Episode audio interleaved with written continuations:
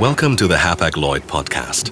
Whether crossing the storm, love stories on the high seas, or strange inventions, as one of the leading shipping companies in the world, we have gone through a lot of adventures and want to share those amazing stories with you here on our podcast channel.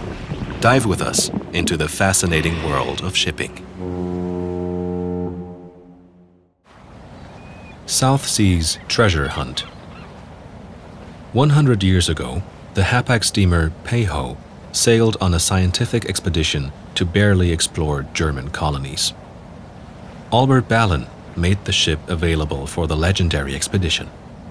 The research team aboard the Peiho for the South Seas expedition observed, sketched, took photographs, and collected specimens.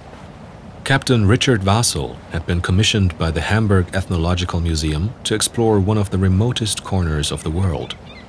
A total of 78 people accompanied him, including six academics, three German officers, the Chinese crew, and a strong squad of Melanesian police as protection against cannibals and bounty hunters.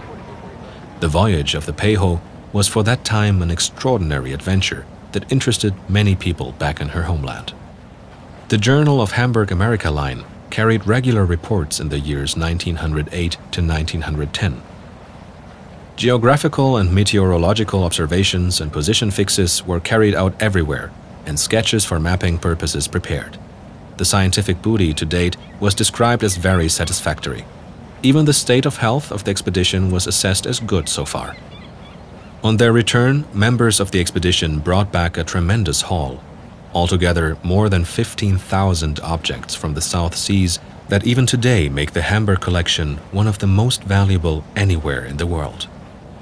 After being launched in 1899, the freight steamer Peiho, Chinese for dragon, with a length of 57 meters and a breadth of 9 meters, was acquired by North German Lloyd in 1901 and then by Hapag at the end of 1904 for coastal service in East Asia.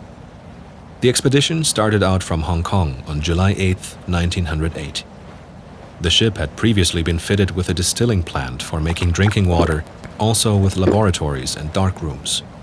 The expedition was led by Professor Friedrich Fülleborn, a specialist in tropical medicine and ethnographer. Also on board were a collector, another ethnologist, a zoologist, a painter, and a photographer.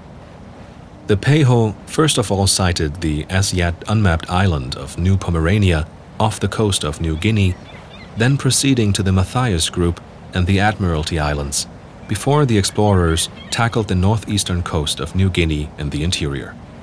They left the ship for only forays, for after all, nobody knew at first how safe the situation on land would turn out to be. The first stage of the research voyage on the Peiho lasted about a year. The second expedition began on July 22, 1909, and ended on April 22, 1910, taking the team of scientists to the Caroline and the Marshall Islands. They explored these in teams of two, having themselves picked up from the beach by the ship after a few weeks some fascinating encounters occurred, with the inhabitants of the island of Yap, for instance, who were using gigantic stones as their currency. Five years after the last expedition of the Peiho to the South Seas, the era of the German colonies came to an end.